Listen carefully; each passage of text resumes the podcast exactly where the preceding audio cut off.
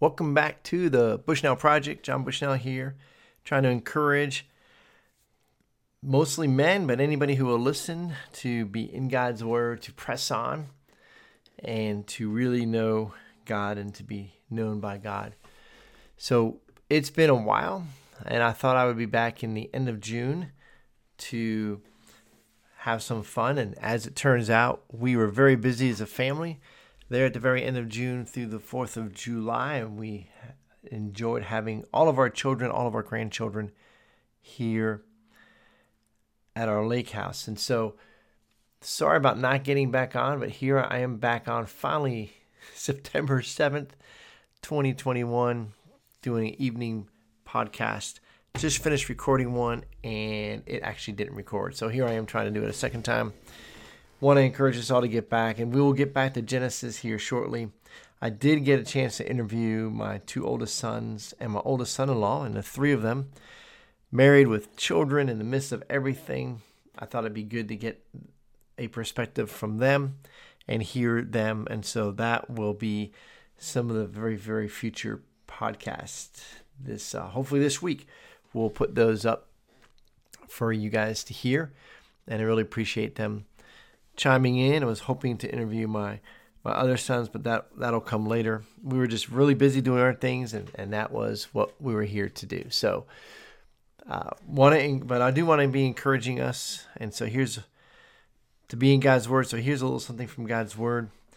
I was reading through Psalms, and while on doing the, the things that I was doing in Washington D.C., and came across this one that's really stuck out to me and then read it again a couple of days ago as I was, I think it was on September 2nd that I read this again and thought, oh, I want to read this to you guys. So from Psalm 92, the righteous, Psalm 92, verse 12, the righteous flourish like the palm tree and grow like a cedar in Lebanon. That's another type of tree, the cedar is.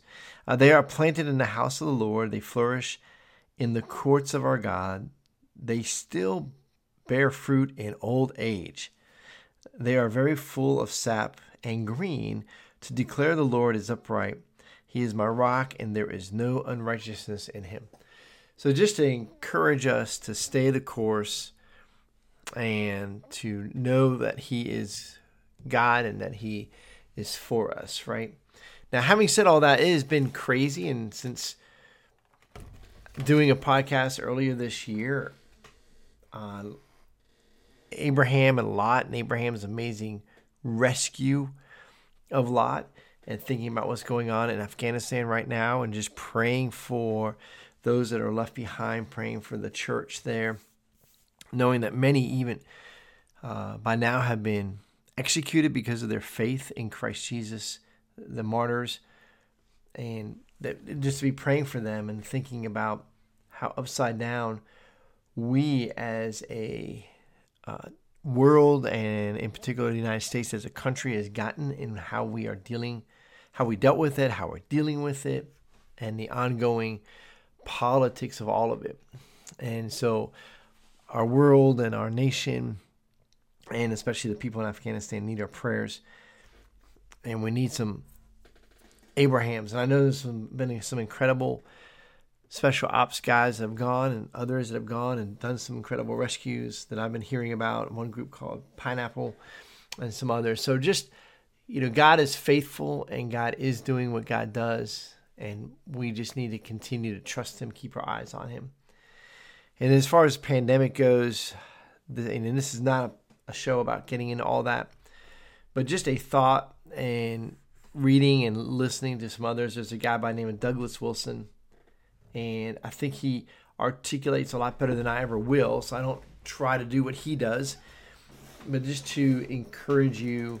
Well, not really encourage you. These aren't necessarily encouraging words, but just words for us to be reminded why we should keep our eyes on Christ and not look to the government for answers. Here's the essence of what he was saying in an entire podcast. The government can't guarantee your health. It is something they cannot do. However, they the government can take away your liberties. And that is what they are doing. And so, just uh, for us to ponder that, but to keep our eyes on Christ, because the government can't save us either. So they can't they can't uh, guarantee us health, and they can't save us from our sins. Jesus Christ can, He does, and and so that's who we need to look look to and look look to for our answers. Now another thing I want to share with you guys is from um, is a book and that I had opportunity to read quickly, and it's uh, it's been around for a while. Something I didn't know. I'd never heard of this book before, and as it turns out, it's a bestseller a couple of times. But back in 1976, it came out by Carlo M. Cipolla, or Cipolla. Cipolla, I think would be more appropriate, would be more right. And the title of the book is The Basic Laws of Human Stupidity. Stupidity. and so he has the five laws basically of human stupi- stupidity.